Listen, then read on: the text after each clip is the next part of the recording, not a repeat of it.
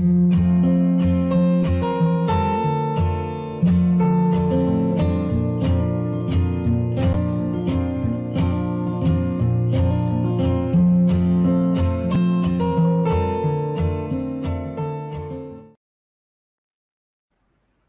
everyone, and welcome to the Calming Show. My name's Kevin, and I am co host this week with Nigel. Hi, Nigel.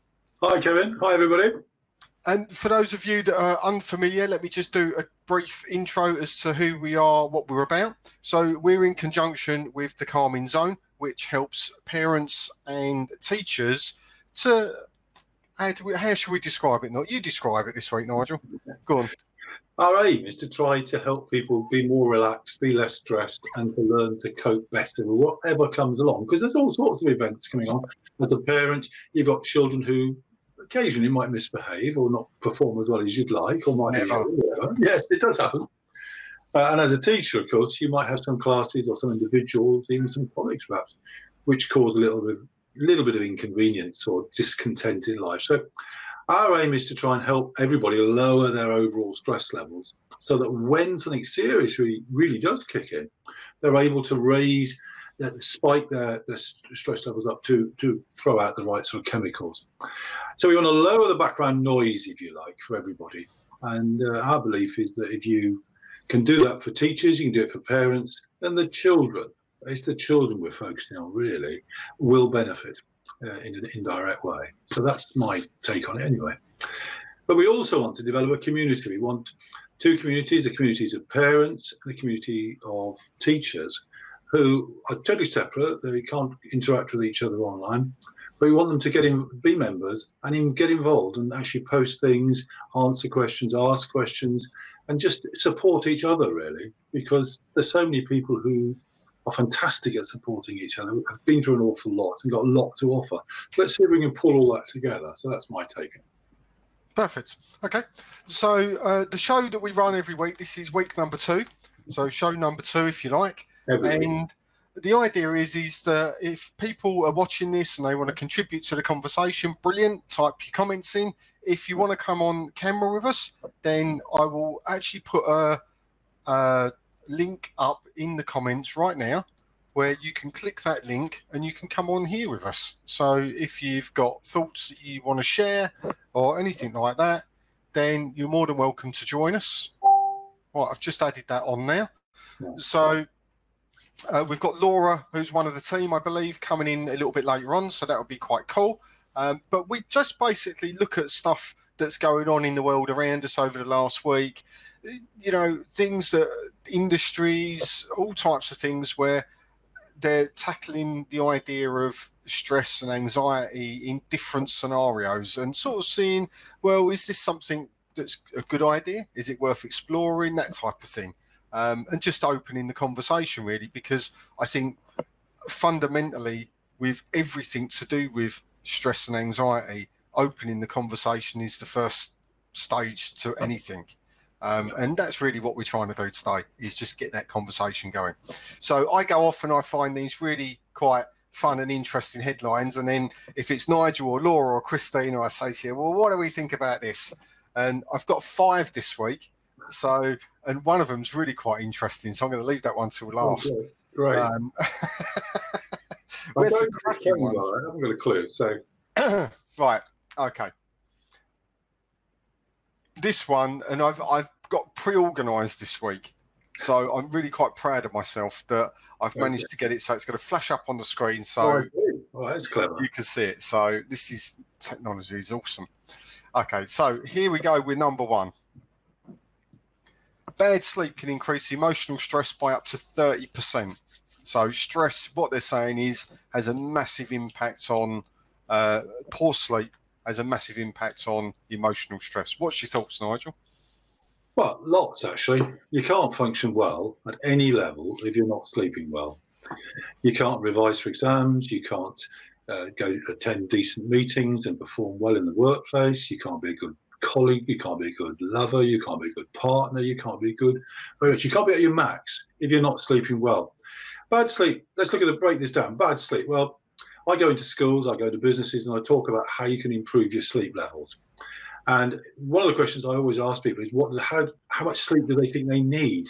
And in other words, I'm trying to get to the bottom of what do they think is bad sleep. Bad sleep is interrupted sleep to the vast majority of people.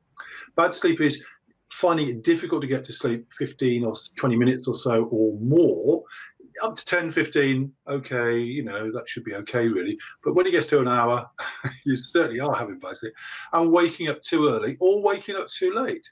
Mm. but this is and you know i get people who come see me individually about sleep to fill in a diary for two three weeks with all sorts of figures and how much they've slept and all the rest of it. And fitbits are great for that. But actually, if you wake up in the morning and you feel tired, I mean, really pretty tired, not just, oh, I wish I was asleep, but really tired, then that's a bad night's sleep. And if you have several nights of that, then it is going to hit you. It's going to hit your chemical levels in all sorts of areas. And one of them is going to boost your stressy chemicals and it will lower your goody chemicals, if you like. That will lead to physical stress. It will lead to self, um, it will lead you to have a pretty low opinion of yourself, low opinion of other people. It will get you tetchy. It will get you short tempered. It will get you whatever emotional stress and you won't be able to cope as well. That will feed back in, you'll feel even worse. And so the cycle will continue. I'm not convinced by the 30%. I mean, how do you quantify this? It's done by a you know, purely subjective thing. It, it, it wouldn't surprise me. But some people, it might be far more than that. Mm. You, know, you might be terribly relaxed about life and go through anything and can bounce back for anything. But actually, as soon as they have three, four nights bad sleep, I mean, really bad sleep, three, four hours in total, they are absolutely, because they're not used to it. Because if they have it, most of the time, they have a really good night's sleep and they're quite together and all that. As soon as they hit that hurdle, something happens and they can't sleep for several nights. They seem to suffer the most, in my experience. And so I don't want to wish bad sleep on everybody, but it's it's like all sorts of things. Uh, you know, I was teaching a, a, some people uh, various things, and they had no problems at all. And it wasn't until they got to A level or even at university that they hit the hurdle of really difficult work. Now that, for most of them, they, they were fine. But one or two of them who never struggled at all just couldn't cope because when they looked in that toolkit of, uh, of whatever it needed, emotional resilience or how to get sleep well, there was nothing there. Mm. And so good sleep people just sleep all the time. Bad sleep people seem to cope okay-ish some of the time, if not most of the time. But the people who suffer bad sleep occasionally, they're the ones, in my experience, who get hit the most. So a lot there, 30%. Hmm, I always find it quite interesting because I, I, look at all these studies that are done and they come out, out with all of these. There's different types of sleep there's a standard eight hours is good for you, then they say, well, it's a bit like the healthy eating stuff. One minute it's good for you, the next minute it's, well, you only need six hours. And then some people need seven, some people need nine. And I've got one of those Fitbit things, which every morning I look at it and it gives me a little graph as to yeah. deep sleep and light sleep throughout the night. Um, I mean, it, will probably tell me I'm actually asleep right now. That's how accurate it is. But ten people speaking I children, so don't worry. so I'm always, I don't, I think, for me, I always think it's just the individual and how they actually feel, because I think everybody needs different stuff. Um, Sarah has always needed deep sleep for you know eight nine hours at least. Um, I've always managed on four or five. Um, but then I used to do shift work. Yeah. Many years ago, and I think with shift workers, I think it's different as well because, for example, one of the shifts that I used to do many years ago was I used to do four 12 hour days and then switch to f- the next day. You then got a day off and then did four 12 hour nights. Right? um, well, you know, that, yeah. really, that screws your sleep up. It's yeah. like going across time zones. Your whole every cell has a little clock in it. It's all controlled centrally. We'll talk about sleep in the in the zone. Hmm. Perhaps January, February is a major topic. So we'll really get into sleep and go through the different types and depths of sleep. But I think very, very, very few people can manage on less than six hours. Yeah. Teenagers that need their age plus one, okay, in hours. So they, they really it, it, they need a lot. And but the problem you see is, oh, I, I'm an eight hour sleeper. I need eight hours. So if I only get seven and a half hours, I've just built up my stress level potentially. because Yeah. I haven't got what I think. So therefore, I think I've failed. Therefore, I think I'm going to be tired, and therefore I'm going to lean towards tiredness and become tired and, and be irritable. Whereas if somebody said, Nigel, all you need is seven and a half hours, then fine. I've had seven and a half hours. Hmm. So it's about expectations as well. So these Fitbits, I don't have them at all. I think they put sometimes cause a lot of a lot of anxiety in the morning. People wake up and think, "Oh, I didn't get enough deep sleep because I think I should have." So it adds to their stress. Yeah, sure. Um, but other people love them. But it was an interesting headline, so I pulled that out Yeah. because I know Yeah. it must be pretty difficult to quantify how someone's stress goes up by 30%. Don't really, because these are all headlines I pull off of uh, national press and things like that. This You is didn't get a figure of how many people were questioned, did you? It's probably about 30 people. There, yeah. Probably went around the office. Um, Well, stress you can quantify stress, and we've got in the in the zone we have a question, we have a, uh, a two or three tests in there for people where you can put a numerical value on your stress. It is subjective, but you know, are you three out of five, four out of five? Well, yeah, but you know when you're a five, and you know when you're a two. So, you know, we can we can put some value on it, and we can then it's like quality sleep. We can quantify that, and it's the extended periods we're looking for over two, three, four weeks or more, where you can pick up trends. So one trend, by the way, about uh, sleep and indeed stress levels, which I always think is fascinating, is, is the full moon. We've got, we've got one coming up in England anyway. And before that, people generally find difficulty sleeping for a couple of nights. Uh, if you don't believe me, try it. is that because they're howling? You're growing hair, so I don't know.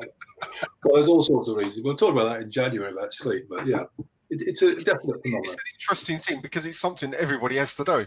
Yeah. Uh, it's not a choice. Um, so actually understanding it for yourselves, I suppose, is actually really quite important. And I suppose also how it changes through your life. Because Yeah, yeah, through as a 20, 25 year old, as in someone that's in their 40s, as in someone that's in their 60s, is going to be Yeah. different, isn't it? you, you, you, you need a particular chemical to reach a particular level for you to start feeling sleepy. And all sorts of things interfere with that. Uh, not enough exercise, the wrong sort of food, coffee, all that sort of stuff.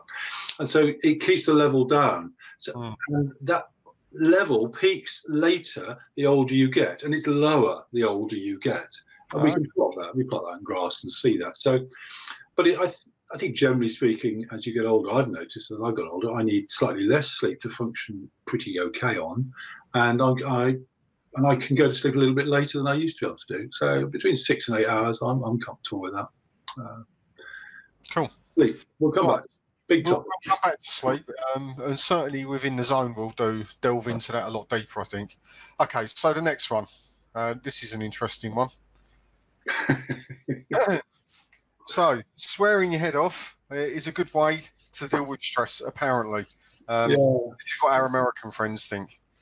cussing, isn't it, in America? I think yeah, I'd be interested to see what the Americans feel. Actually, my view of American uh, Americans, and forget the man himself, of course, who some people love, some people don't, is that uh, it's it's it's split. There's quite a large chunk who absolutely loathe swearing uh, or cursing of any sort, really, Hmm. and there are others who use it all the time in everyday speak. I swear. I'm quite happy to admit it. I don't swear as much as a lot of people, but when I swear, I swear because I really do want to make a point. I am emphasizing something quite, you know, I am really quite cross with you. You know, your behaviour is so bad, or whatever it is, and and I think that's a case about swearing. Uh, it, it is a release. It is a way to deal with stress. And frankly, if it's your way to deal with stress, then fine. Why? Who? Some people might get offended, but actually, go to the toilet, swear on your head, swear under your breath, go to the toilet, swear. If you have to swear aloud, do it away from people so you don't cause potentially cause offence. But if it's your one of your ways of getting rid of stress and lowering your stress levels, then you know, I, I don't mind it too much. I was going to say, if you're standing there swearing at other people, then surely their stress level is going to go up as yours goes down. well, yeah, they might get quite upset with you. But I think it, it's it's like everything, though. It, the currency of a word diminishes the more you use it. Sure. So it, it loses its impact. Uh, when I was a child in way back in the '60s, you know, if somebody swore in my family. You know, wow, you know, it was a major thing. People stopped and took notice. Yeah. Whereas it has to be said 20 years later, uh, when we've grown up a little bit, let's it, it, it was not every day, but we didn't stop and take as much notice. Hmm. So the impact of it, uh, and perhaps it was a cry for help. I don't know initially, but uh, so I think you swearing if that is a way to cope, I'm all in favour of finding ways to cope which suit you because one size doesn't fit all. You know, what works for me may not work for you. Um, what works for you may not work for me. Um, I must admit, um, being married to an East London girl, uh, so think, actually. Um, it's a bit desensitised around our house. Um, so having that release probably isn't as effective. Well, that's um, very much like you. Um, yeah, I, I think that's right. Um, Drinking, you see, a lot of people turn to drink for for uh, stress release. They go home after a long day. And I've driven back for my daughters today, an hour and a half. Awful, awful rain here in Devon. Really bad conditions and some stupid drivers. Lots of big, etc. And that for a lot of people was very stressful. And mm. I can imagine lots of people going home and having going to the fridge and getting out a gin and tonic or getting out a beer or something or a red wine. That's fine if that's if that works for them. But after a while, that's when it doesn't work. And so you mm. have to keep on top of things. You keep reviewing what you do. It's like when you talk to as a parent, you talk to your children. One strategy worked when they were five, it won't work when they're 15, self-evident, or seven perhaps. You have to keep revisiting it revisiting how you talk to them, what the boundaries are, and so on. So one size doesn't fit all. If swearing works for you, don't do it near, near, near people who might be offended. I think really. Just an interesting one. okay, right. Let's let's move on to the next one because I've got a really good one at the end. I've only actually got four this week. Um, right. I, I had five, but I've actually got four. So now this one actually didn't surprise me. Right. Did, did they list what sort of creative activities they were talking about? No, it didn't. Right. So we're looking at potentially arty, uh, pottery, using your hands, uh, using your mind, using imagination.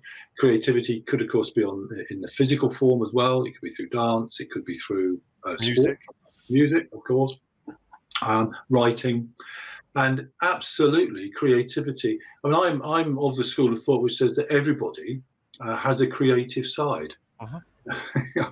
in my case, I think it's very well hidden, but I think there is a creative side in everybody. And I think because perhaps our society doesn't big that up too much, we don't give it, we don't allow it to breathe as much as we could have done, and we don't perhaps encourage our children to to get too involved in it. We're perhaps too academically orientated at, at schools, perhaps as an interesting topic. And so it is it is a way out for stress. It is a way to express ourselves, express our emotional depths, because emotions are really heavy. You know, they, they, they're very difficult to nail down. If you tell somebody you love them or you hate them, these are big words. What does it actually mean?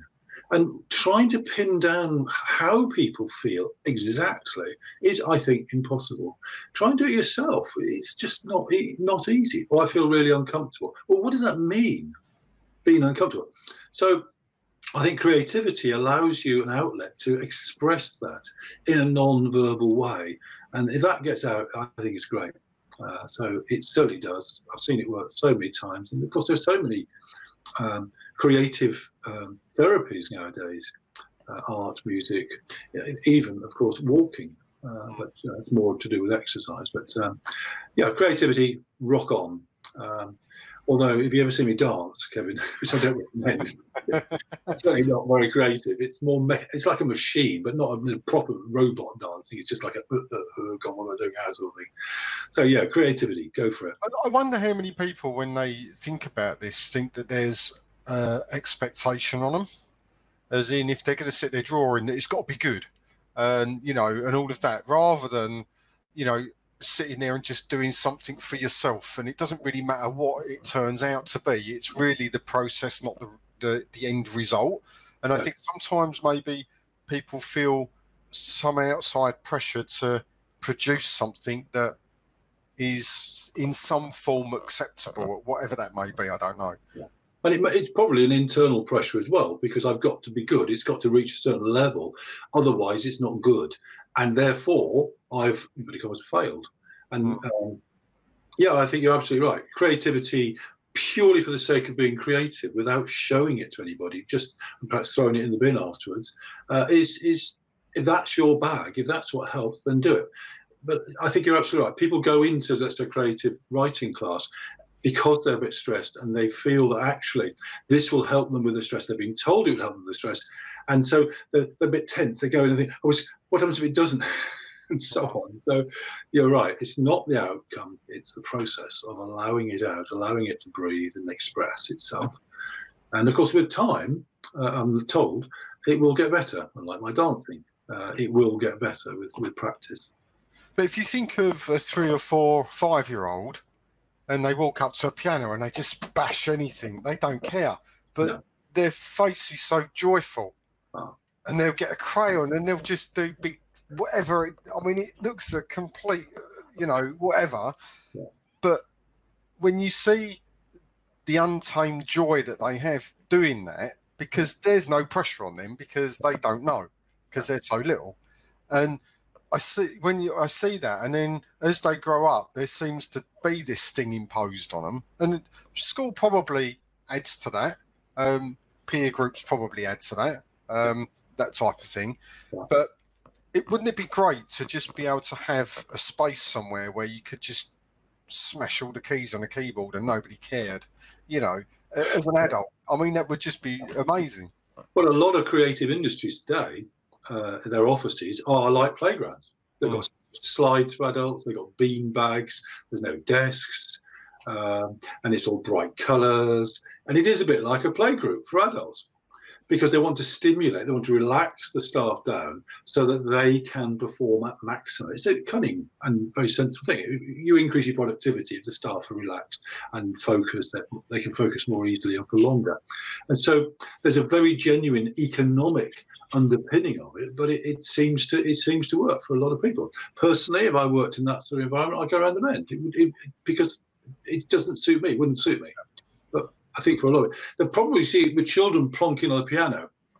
Uh, we've got a five. Uh, when he was about three or four, the little one, our grandson, he was plonking away at Julie's piano downstairs, and uh, I thought it was great. It was a bit discordant. He couldn't play, obviously, and it was just sound. But he loved it. You're right about the joy. And our initial, uh, both Julie and I said afterwards, we had to stop ourselves and say, "Oh, don't do that because, etc." It's too noisy or something. Yeah. And we would, we could have curtailed his interest. I'm not saying he's going to be a great pianist. I have no. We too often are too quick to say that's not right. You should do it this way. Well, let's just express themselves. Look at Picasso. You know, look at all these wonderful artists and writers who wrote out of the ordinary stuff and drew out of the ordinary stuff, and, and the scientists who think out of the ordinary stuff, because that's the way they are. So encourage creativity, encourage your own creativity to come out, and absolutely your stress levels will diminish. And if you've got children, try to find something somewhere which allows them, without their own self-judgment and self-limitations, and your yours as well, allow them to express themselves. Uh, even if it's something like break dancing well, not me, but you know, I gather some people like it. Sorry. Right. Okay. Um, the next one that we're going to move on to was this week. Um, okay.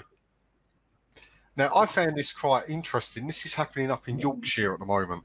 Oh. So, doctors are actually putting their patients on a prescribed cycling program. Um, for not just the physical benefits but the psychological benefits as well. So people that are on antidepressants that type of thing. And it's i believe it's a 12 week program. So it's not on the roads or anything. It's within a center right. Um, and apparently they're having incredibly good results um, of people coming off and lowering um, medication for depression and all of that type of stuff. So i thought this was an interesting one because it's oh, not done before, as in actually prescribed by a doctor. I mean, that's a big deal, I think.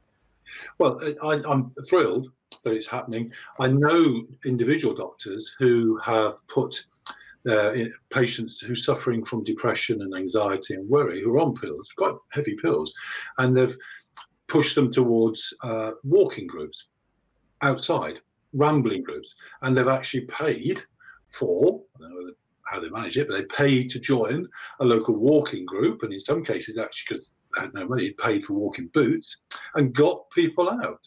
walking, exercising in the fresh air. You know, all every study done about stress and, and being outside says that it lowers stress. Throw in your exercise on top of that. Wow, you're just lifted it up massively. Mm. And if you're with people, everybody says if you're with social, social socializing, sorry, that will lower your stress. So it's a triple whammy. And if Yeah. somebody else is paying for the bike, then even better, of course. And all that, what happens, you see, I think, and you know, you, uh, people. I don't know a village or I don't know a town I've ever lived in where there hasn't been walking groups and there hasn't been gardening groups where people are just getting together. They know the value of it. They may not study the science, but they know it. And so I, I totally go for this. Personally, it, I think Yorkshire, parts of Yorkshire is a bit hilly for me. You know, if I was on a bicycle, it might, I'd have to be on the flat. Uh, but uh, if it works for people, fantastic. I'm glad it's trialed. I hope it's a, uh, I'm sure it will be a proper trial, uh, and then they'll be able to publish their results. Because everything we offer here in the zone, as you know, is ev- evidence based. Everything, every bit of advice we ever give, there is scientific evidence for, for it. Although, uh, even though some of it might appear quite odd, there's proper studies done, proper scientific studies. So I look forward to seeing the result of that. And of course, it's going to save money, isn't it? If you can get, if you've got 100 people doing a cycling thing across the country, and you can get 50, 60, 70 or, or so of those off pills, not only is it good for their own well-being, their own health, the impact of their the people around them, uh, th- their confidence levels boost, their productivity boosts in the workplace, their relationships with their children and their family, etc., etc. But it's going to cost less, surely, on the National Health Service. So, totally in favour of it. Totally. Um, I always worry about medication as to, you know, sometimes we hear about people being oversubscribed, you know, given pills when they don't really need them, or being on pills for such a long period of time, it becomes part of their life. As in, you know, and, and whatever they may be, they all have levels because our bodies adjust to the level of the pills. So what works this week might not work in a year or two years. And I experienced this with my mum who was chronically ill and she was forever having adjustments on medication because something could stop working just because she got used to it. Um, yeah. and so I think, from my point of view on this one, I think anything that can be prescribed, as in the NHS will pay them to go on these courses, Yeah. and stops them popping a pill, but has the same benefit or even better benefit, then I see that as a massive positive. Uh, Yeah. I mean, my dad did it when he was. Um, my dad. The only thing my dad's in his mid eighties. The only thing he's got wrong with him is a touch of asthma, and he was on one of those pumps. It started when he was in his early seventies. Um, well. in his early 70s, and his doctor said to him, um, Oh, well, you're on this pump, you're going to be on it for the rest of your life. And he's like, Oh, well, I don't really like medication. Is there anything I can do? He said, Well, the only other thing you can do is go swimming. So he's like, hmm, Not sure about that. Yeah. 73 years old, he took up swimming. Never swum a length in his life. Horrendous. 85 years old now. He's off of all asthma medication and has Yeah. been for nearly 10 years. All asthma medication. He can swim a mile, which most people can't. too, you know. you know, and he goes every week. He, he does it. It's one of these clubs that when the schools are off, they they don't uh, have. It's term time classes only type of thing. Right. But he's there every single week doing his lengths, doing his laps. He's there diving and uh, 85. Yeah, he, uh, in his 70s, couldn't swim. At And all. it gets you out of the house, doesn't it? It gets you because so many, so often when you feel a bit anxious and depressed, you don't want to leave the house. Or you feel ill. Oh, I- oh no, it's easy just to sit and whatever. So getting out if you can and doing something, um, then fantastic. And no doubt, I hope he's meeting other people, perhaps for Oh, he loves it. carrot juice or whatever after. he goes to this class. There's uh, there's 14 of them. He's the only man. Right. Right, which he Oh, well, he's, he's in, isn't he? no, Substantial age differences. I think the next nearest one to him in age is in their early 50s. Yeah. Um, and then most of them are sort of 30s, that type of age. I think it's a lovely time. They take him out for his birthday. All Brilliant. of them take him out. They take him out for a Christmas meal, right? And he laps it up. All these women running around after him. Uh, but that, that's the community aspect. You feel better when you're with people. They don't have to be your loved ones. They don't have to be your best mates. But when you're with, you know, acquaintances, even, it's fantastic, and that's going to help your stress levels. But the exercise, the swim, yeah. I mean, pills are a concern. We we we we all both know, I'm sure, uh, doctors and people who who are complaining uh, that they've had patients coming in every week saying, I want a pill for this, please, or a pill for that. These pills aren't strong enough. Can you boost? Can I have stronger pills? I want more of them. Because we've created a society which, in, in some part, not every part, wants the easy answer. They don't want to work at the answer and commit to it. Pop a pill, easy. Going swimming every week, it's not so easy. So, I mean, I remember the old sci-fi things from the 60s and 70s where when they were talking about the future, you probably can't remember that, but you know, we'd all be eating pills by now for instead of eating because Yeah. preparing food and cooking food and washing it afterwards was so inconvenient and such a terrible time-consuming thing. All you need is little pills, so just pop it in and that's it. Well, fortunately, we didn't come to that. No. We never do, because although it for example, preparing food is time consuming, washing up is time consuming. Um, it's part you're doing it together often. You're doing it with another person, and you're experiencing what you, what's been grown as well. So there's deep connectivity things going on there, uh, and it's it's calming in itself. Preparing food, not if I do it. Uh, I'm not very good at it, but uh, my wife always gets a bit stressed when she knows I'm trying to cook or something. so yeah, uh, so pills are an issue. Uh, the dependency, the the cost to the whole uh, business, and the, the, the taking away the responsibility for ourselves and giving it to somebody else. Yeah. I'd rather like the doctors instead of being the ones who sort our health out. Actually, we we see when we're well, and when we when we're not well, then they should be paid because they haven't looked after us properly. they should pay us or whatever. I don't know. yeah, uh, I, I'm not sure the doctors are going to go with that. So, man, No, I don't think so. Do another job.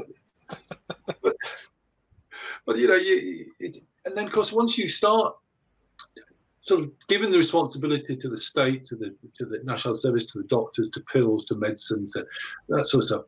And if you go too far down that road, then the complications increase. You know, you, so you don't go out very much. Uh, you feel a bit lethargic, so you take a pill to help you can't sleep. Take a pill to help you to sleep. Take a pill because your your, your blood pressure is too high because you're not exercising enough, and you got the idea. You cycle it on. So, I think we need to make sure we look after people, obviously, as much as we can. And perhaps I think that one one of the ways is too many pills, and uh, we need to try and encourage people into all sorts of other ways looking after their health, whatever that is, their weight, their, their uh, mental well-being, their physical well-being. True. Right, I've um, I've got one more that we're going to talk about. Now, I've not pre-prepared this one, so it won't come up in a nice little banner. Um, but this one is quite an interesting one because if we focus this on also the world of teaching and how this may work, um, it's certainly some food for thought. So, Microsoft Japan tested a four-day work week and productivity jumped by forty percent. So they did it for a whole month in August, and it led to more efficient meetings, happier workers who took less time off. Right. Um, Now, this is not new, is it? Talking about the four week, uh, four day work week. No. This isn't a new concept. But now it looks like companies are starting to take it seriously. I think I'd want to see it for a longer time than a month because it's like when you have a pay rise. Um, then you feel quite chuffed. Wow, I've got a pay rise, tremendous, whatever it is, you know. And after a few months, two, three months, that's what you got. You think, "Oh, I wish I had more money. Hmm. So the effect peaks you up and then it goes down after a bit like coffee or Coke, you know, or alcohol, you know. It lifts you up a little bit, then then brings you down. So I think I'd want to see more than a, a month. I totally think that it's a great idea. Uh, and in fact, there's there's quite a lot of these uh, business, quite a lot of these ideas about the economy. Let's let's look at it again. There's something uh, which they're trialing in parts of Finland. They've tried it, I think, in parts of Canada, parts of France. I think they're even thinking about doing it in Scotland or parts of Scotland, and that is giving everybody, a, well, there's a percentage of the population, a sum of money the same sum. I think in Finland it's I think it's either 800 or 1200 euros a month. Mean, you could be working, not working, you could be work, earning a huge amount or very little, but you get the money regardless. And there's no strings attached at all. You know, it's been going quite a few months, and again, you've got to wait for a few years, I think, to see this through. But they're already finding that people, more people who are in work, are going to part-time work, so it frees up part-time jobs for other people. Uh-huh. They they those who are in this and their families are going to the doctors and hospitals less. They're off sick less, and their productivity in the workplace have gone up, has gone up, and their happiness has gone up.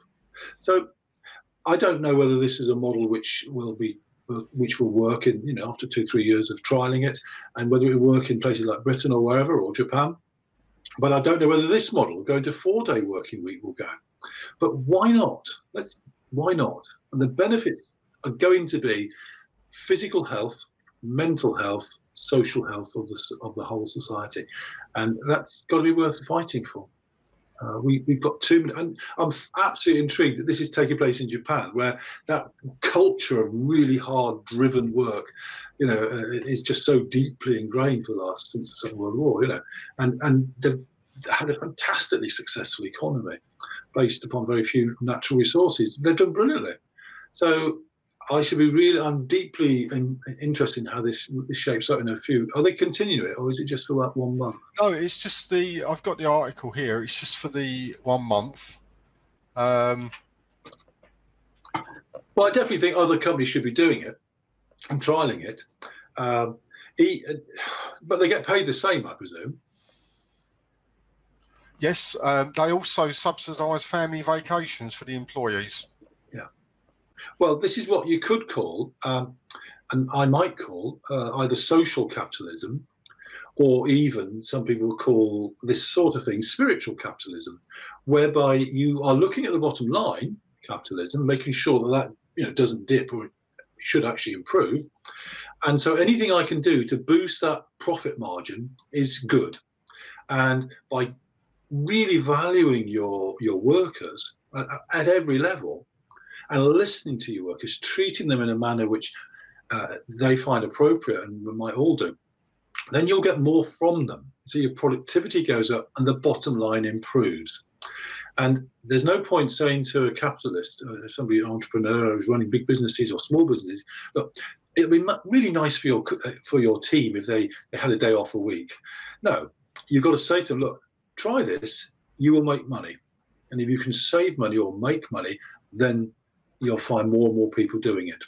That's the only way you're going to see this creep through social and spiritual capitalism will grow that way. And there are hundreds, and I mean probably tens of thousands of examples across the world, if not you know hundreds of thousands, just going on in small businesses like cafes which close. Uh, they don't charge one night a week. They, they stay open, and the staff give their time for free. All the food is provided free, and you pay or not.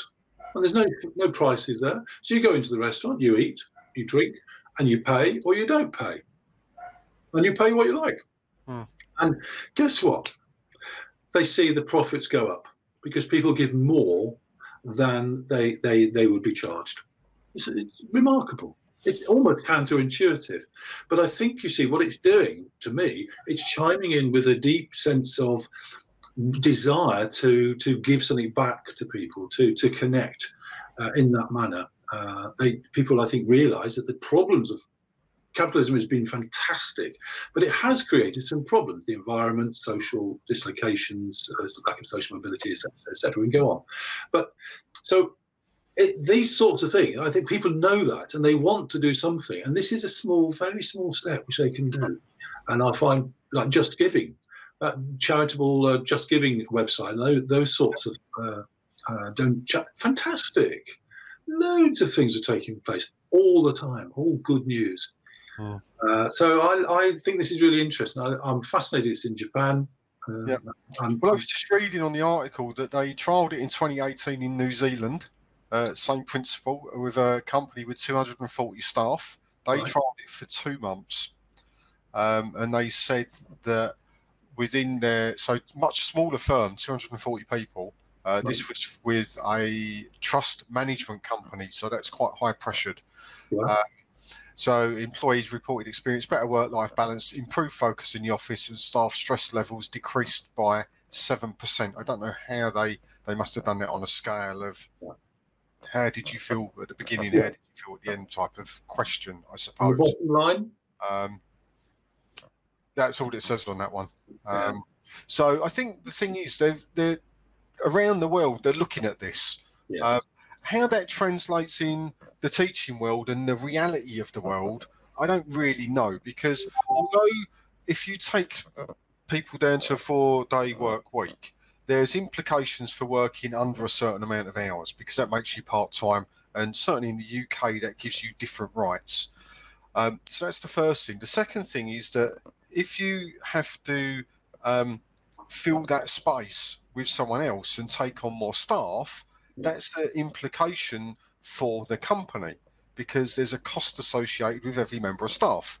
Uh, you've got another member of staff, it's another payroll, it's another um, induction, training, uh, blah, blah, blah, blah. So there's that side of it as well. And I think with all of these things, and we see it within all regulations, and I won't go into it too much because it's off of the subject of, of what we're talking about, there has to be the right balance. Now, I'm sitting here thinking, well, how would this work within the teaching world um, if they took teachers, all teachers, including head teachers, from Yeah. five days a week, which is traditional Monday to Friday schooling for, it has been since I've ever known it, Mm. um, to four, how would they manage that and create a stable teaching platform? well, you're right. It, it, these everything. Let's go down to four days. Well, if the students get it four days, uh, then you've got a knock-on effect. Who's looking after the students and the pupils? Obviously, um, one day, half, two half days could be given up, and they could be done online. You could rotate your teachers who are off, and so on. You could. The, the the problem will be, of course, that if I've got if I'm teaching a class three lessons a week, and I'm not there one lesson, somebody else is taking it. That's a little bit of extra burden for the teachers to coordinate and you know, etc. And it's not ideal from the, the child's point of view either. Mm. But it's not it's not impossible. Uh, staff costs in a school round about easily 75% of of the um, income they get from the from the child premium, etc. So it's um it would be a problem, but Mm. try it. It's like the schools who see that actually they've done the research, they've read the research on the adolescent brain and the teenage brain, how it has changed and when it functions best. And they're saying, look, they don't wake up. They're not ready to absorb information until a little bit later than 8.30 or 9 o'clock. And so some schools are trialing starting at 10, 10.30 even. Instead of finishing at half two or three, they go on until four or 4.30. Mhm. Um, other schools are trialing uh, or talking about trialing. I don't know any schools are doing it at the moment, but talk about trialing instead of three chunky terms, one very long one, the, the Christmas term, the winter term, uh, breaking it down into know, quite a lot of six-week terms uh, rather than just three. So uh, there's there's lots of ideas out there, and I think you're right. I think people are trying to do something because they recognise the importance of stress well-being and work-life balance, and that there is something more than just work in the world, uh, and it's called whatever you want to call it, really. But it is it is a as far as the rights go, I think that you just need to pass different laws, I suppose, um, to overcome that. But I um, think it's good that they're looking at it and experiment with this stuff because that's how progression happens. Is by Yeah. someone having an idea, playing around with it over a period of time, testing it and see what what what is actually really workable and what's not. And you know It's not- what, we've, we've been stuck on the five day work week for a long time. They then back in the late eighties, early nineties introduced Sunday as a normal working day uh, for shops opening and all of that stuff. Uh, so we lost that. Um, and now we're sort of in the position where actually they're saying maybe we've gone a bit too much. Well, Uh, yeah. At the same time, they allowed shops and pubs and clubs to be open all through the you know 24 hours, and, and not all the time, but you know they are, and so we are very much in a 24/7 culture, 365 or whatever, and that can be a little bit frightening. I think it can be it can be very demanding. It's very noisy. It's very you know intense. Indeed. I, I, but let's let's see what happens with all these little things going on. And but I'm delighted they're going on in the world, uh, and I want the proper research done. I want the proper proper evidence. I want it to extend out to more people. Yeah. Right. Hey, Laura, can you hear us? I Laura's frozen. I think. I think Laura's frozen. Yeah. So I'm gonna, oh, is she coming back? Hello. Hello, Laura. No. There's a bit of, bit of time lag here. I'm I'm outdoors in the wind. It, this may not work. You're, you're a little bit Um, jilted, but we can hear the wind and we can hear you just about. Can you hear us okay? I can hear you guys. You break up a little bit. I'm. Uh, I thought I would have a good enough connection out here, but maybe I don't. Oh, it's better. It's a bit better now. Uh, So, for those of you that are watching, this is Laura. Laura's part of the Calming Zone team. Um, and uh, she, well, you can introduce yourself, Laura, because Nigel did it last week. So, tell everybody what it is that you do with the Calming Zone. Well, I use the Alexander technique to pay attention to how I'm doing with um, taking care of myself and to increase my awareness of what's going on and to make choices that reduce my stress and choices that to uh, to do things with the optimal amount of energy instead of overdoing. When we're stressed, we are often overdoing everything and using too much energy. And that's part of what makes us stressed. There's a big, there's a whole week's discussion on that alone, isn't there, Kevin? I mean, Yeah. it's such a big topic. Um, but, you know, I look forward to look forward to you and you uh, Um, topic. so I'm going to try walking over here, see if I get a little better reception in there or some building if I can steal their Wi Fi. um, and if it doesn't work, I'll troll next week and I'll be able to come on a little bit better. Um, Well, isn't it great? Laura's outside, Kevin. You you know, ideal. I'm looking at the sun shining behind her and that blue sky. Yeah. Wonderful. isn't it it is really pretty and i and i took a little time partly because of this to walk outdoors and so that's really good it's just to get fresh air even if it's cold Yeah. Yeah. it helps and um, the thing i wanted to say is is that when we get stressed and we try to faster and faster and faster you can hear my voice even thinking about that that i get more tense and in order to go fast, you actually need to be relaxed. And the more relaxed you are, the faster you can go. and the more you can get done in whatever amount of time you have. Wise words. We'll talk about it. And I'll figure out another way to connect. Yeah. When I have better Wi Fi. Well, if, you, if we can manage it next week, maybe we'll do a slightly later show next week, Laura, and you can come on and you can do um, one of your scans with people to finish the show out. Sure, that would work. And the thing about this here is I'm on my phone and StreamYard 100% happy with the phone. I think it likes Wi Fi better on the laptop. I- Yeah, it's So quite a I'll let you guys conclude. Okey-doke. Well, thank you for coming in, and everyone. I'll see You see you soon. Take care. I'll see you next week. Bye for love. See you later.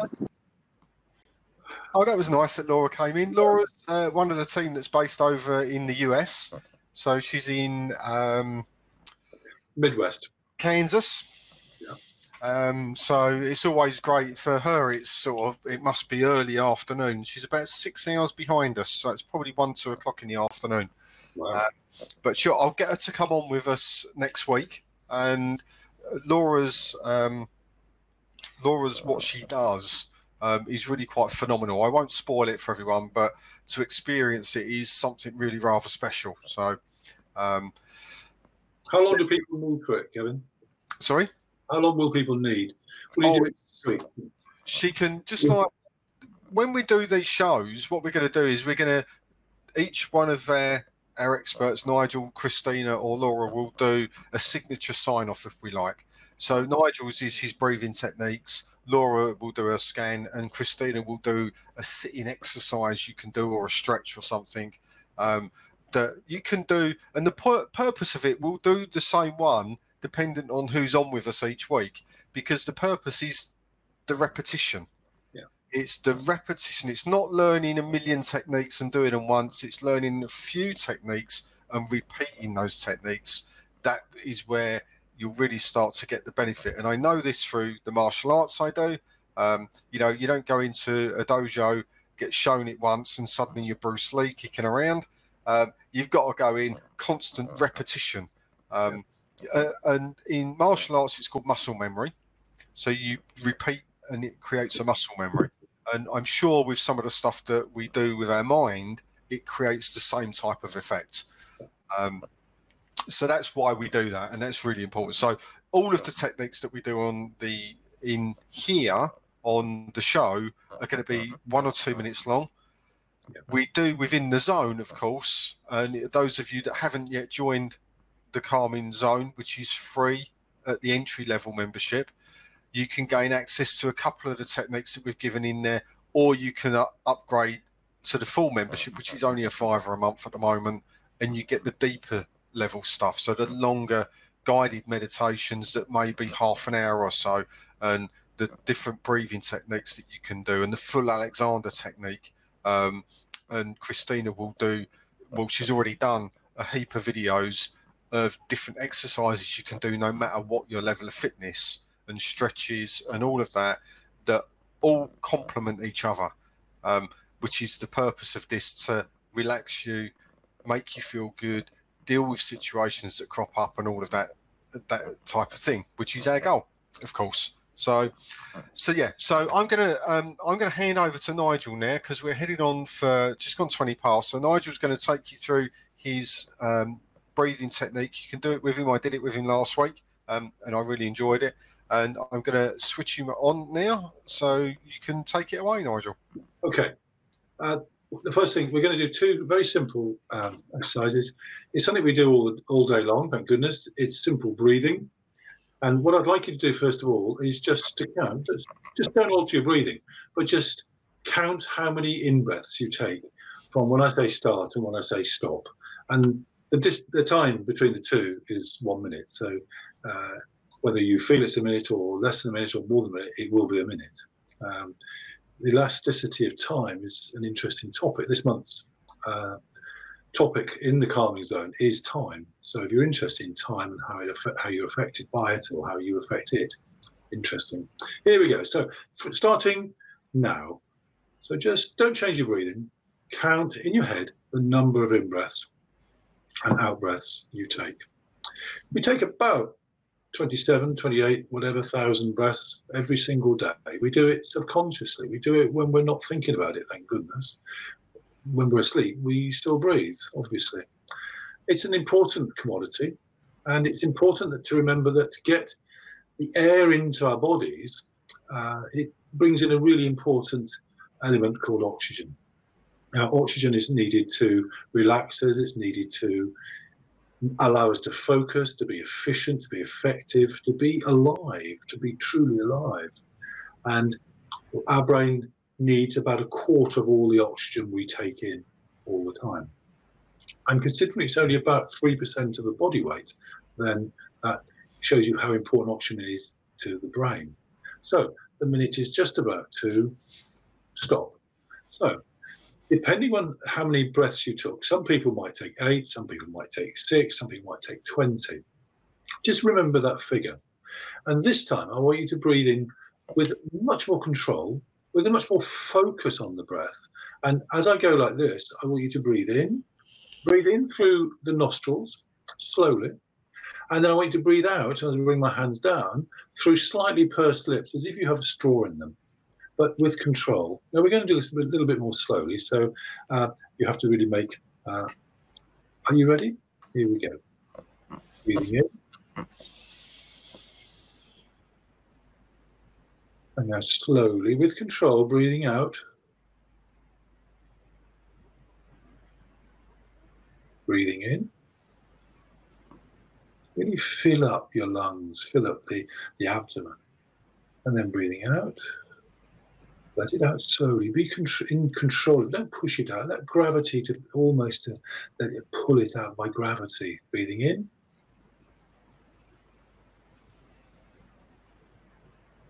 And out. If you're gasping for breath, then do stop, please. If if you're turning blue in colour.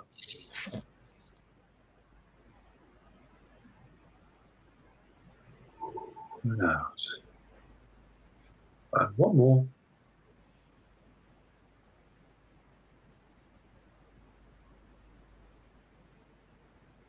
So there we are, another minute. So what we're looking for to boost your concentration, to boost your focus, um, to boost your the nice chemicals, if you like, which reduce your stress down. You breathe between four and six times in one minute. Now you're going to breathe anyway. That minute is going to come, it's going to go anyway. And you could be doing this on the tube, on the bus, in the car, in the office, in the bathroom, or wherever. Just try and focus on your breathing just for one minute, just four to six breaths. That's all. Now, the second technique really goes to this whole issue of getting the oxygen into your into your brain because after about an hour or so of sitting still the bottom half of the lungs really don't have a lot of oxygen in it it's got air in it but it hasn't got a lot of oxygen so we need to take in the air. We need to hold the air in the lungs so that the stale air, if you like, can mingle with the new air. And then we can breathe out more than we put in. So we're taking some of the old air out. And so I call this a sort of six, eight, ten. So I'm going to breathe in and to a count in my head of six, hold it for a count of eight, and then out for a count of ten. You know, it's just my counting. You can count one, six, 40, 80 you wish, but not too much, I'm sure. So here we go. Are you ready?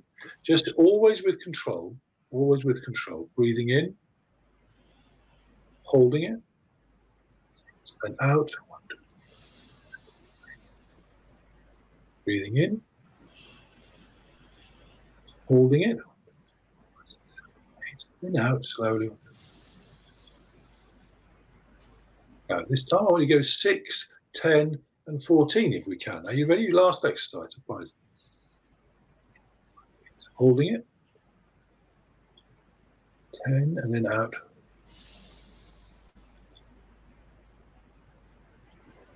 So if you do this, that simple exercise of slow controlled breathing, 4, 6, 8, 6, 10, 15, whatever you wish, but in that sequence of in, hold it longer than you breathe in, expelling more air than you than you held it for, then you do that for know, a minute, two minutes, you're putting in tens of percent more oxygen into your brain. You are going to be more efficient. You're going to be more effective. You're going to be more together.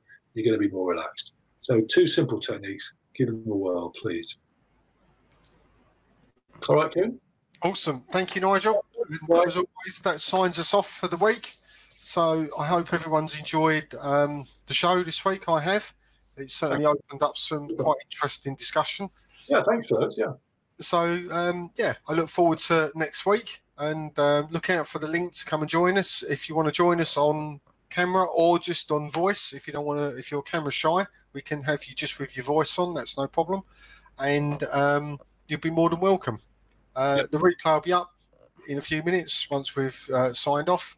And if remember, if you are in the teaching world, if you're even a part-time teaching assistant, no matter what level of teacher you are, from right the way down to nursery school, all the way up to uh, university level, you're more than welcome to come and join us because you'll all have things within your working day that may just need a little bit of attention that we can help you with. And if you're a parent and you're watching your child struggling with exam nerves, struggling with overwhelm, struggling with stress, but you don't quite know how to approach it, anything that you can, where to guide them really, or anything like that, or you want to learn some techniques and get some advice, then the calming zones for you as well.